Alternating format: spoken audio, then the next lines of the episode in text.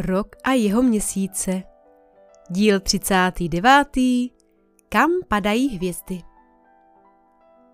Jednou za čas při pohledu na hvězdnou oblohu zjistíte, že je nejen plná hvězd, které se zvědavě koukají na svět pod sebou, ale jsou také hvězdy, které vypadají, jako by jim uklouzla nožka a oni padají z nebeské klanby dolů. Za nimi to lehce jiskří a když se takových hvězd sejde víc, na noční oblohu je pak pěkná podívaná. Zlatavé čárky, které oblohu protkávají jako třpitivá nitka tmavou látku, jsou kouzelné. Nejedny oči jsou tak upřeny k nebi, nedočkavě zkoumají každičký kout oblohy a čekají, až opět uvidí padající hvězdu. Říká se, že když padá hvězda, máš si něco přát. Jestli se ti přání splní, to ti slíbit nemůžu. Určitě ti ale ráda povím, proč nastává čas, kdy to vypadá, že padají hvězdy a prozradím ti, kam doputují. Oni vlastně nepadají. Uhání si to oblohou pěkně na zem, ale ne, že by tam dopadly jako pytel brambor. Při svém letu dosednou lehce jako peříčko. A kam? No přece před kovárnu hvězdných kovářů. Zařadí se hezky za ostatní a trpělivě čekají, až na ně přijde řada. Při svém nebeském putování si totiž hvězdy občas hrají jako malé děti. Nahoněnou kolem mraků, naschovávanou mezi mlhovinami, naklouzanou, to když přemluví měsíc a on jim maličko ochladí mléčnou dráhu tak, že se její povrch změní na tenký led. Při hraní do sebe někdy ťuknou, občas nechtěně narazí na nějaké ze souhvězdí nebo uklouznou a už je tady boule jako hrom. Když je takových naražených hvězd více, domluví se a po měsíční nitce pošlou vzkázání hvězdným kovářům. Ti rozpálí pece, rozžhaví hvězdný prach a několik nocí opravují hvězdám jejich večerní šaty. A právě v těchto dnech je na obloze vidět spoustu drobných čárek a před kovárnou ve třetí letní vesnici se třpití nejedna hvězda či hvězdička. Od hvězd jde taková záře, že to u kováren vypadá téměř jako ve dne a obyvatelé ne a neusnout. I když oni by vlastně ani nespali. Alespoň ne na dlouho. Prospali se totiž ve dne. Dobře věděli, že se blíží čas přivítat nebeské návštěvníky a protože vidět hvězdy je něco mimořádného, dnešní noc určitě spát nepůjdou.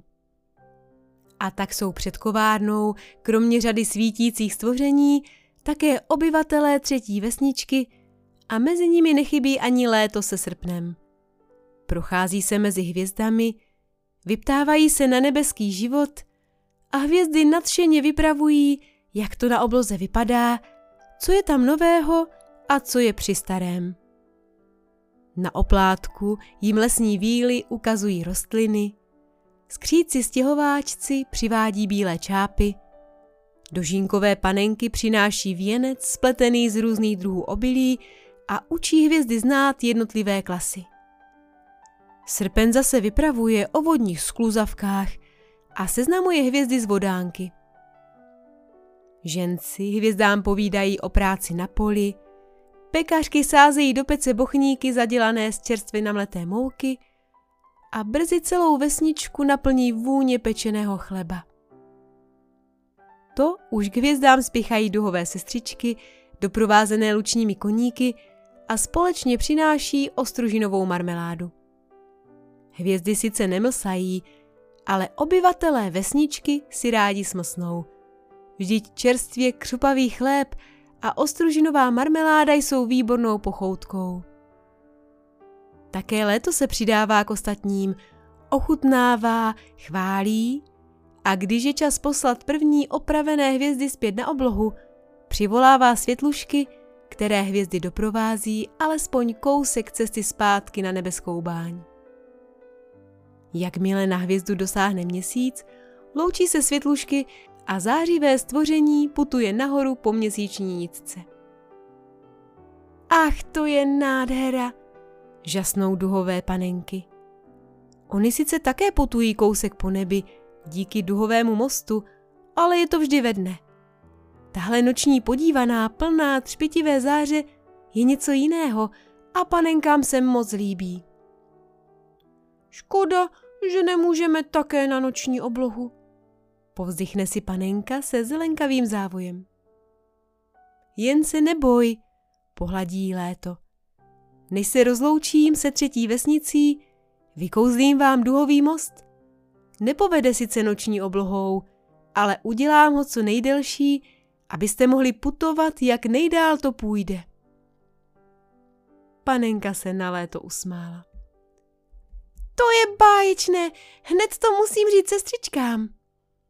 Radostně vyskočila a běžela za ostatními. Brzy se od duhových sestřiček ozvalo zavísknutí a oni se roztančili. Když to uviděli víly i skřítkové, přidali se k jejich veselému tanci a dužínkové panenky začaly zpívat. Kováři, kteří to zaslechli, se na chvíli zastavili. Pak na sebe mrkli a během chvilky ukovali z hvězdného prachu tenké flétničky a několik hvězd na ně začalo hrát. Písnička to byla zvláštní, jemná, mámivá, ale přitom jasavá. Kdo ji uslyšel, rozjasnil svoji tvář úsměvem a nožkou začal podupávat do taktu. Brzy se tak roztančila celá třetíletní vesnice. Srpen tančil s létem, kolem nich utvořili kruh zářivé hvězdy, za nimi dožínkové panenky s duhovými sestřičkami. Skříci se pohupovali do taktu a uklánili se. Lesní víly dělali ve vzduchu otočky a piruety. Vodánci o sebe při tanci pleskali, až od nich stříkali kapičky vody. Ženci z pekaři vzali dokola pekařky. No veselo bylo až až. Jen hvězdní kováři netancovali. Do taktu hvězdné písně se pohupovali, pobrukovali si mámivou melodii, občas si přidupli nohou, ale nezapomněli na svůj úkol a než se začalo rozednívat, spravili šaty mnoha hvězdám i hvězdičkám. Jakmile se na oblohu začaly klubat první sluneční paprsky, utichla hvězdná písnička, měsíc pomohl na oblohu posledním nebeským stvořením, kováři se uložili k spánku a obyvatelé ke krátkému odpočinku. Večer se sice kováři opět pustí do práce, ale to už budou ostatní také spát. Dnešní noci užili nebeské návštěvy do sytosti a nemůžou přece ponocovat každý den. Však se za rok opět dočkají. A vy? Až někdy uvidíte padat spoustu hvězd, už budete vědět, kam mají namířeno. Vzpomeňte si pak na hvězdné kováře, mámivou písničku a užijte si kouzelnou chvíli při pohledu na rozářenou oblohu. Můžete si také zkusit něco přát. Třeba se vám přání, vyslovené právě v tuto jedinečnou noc, splní. Soubor příběhu na pokračování s názvem Rok a jeho měsíce pro vás připravila Martina Urbanová. Další příběhy najdete na www.píšuproděti.cz.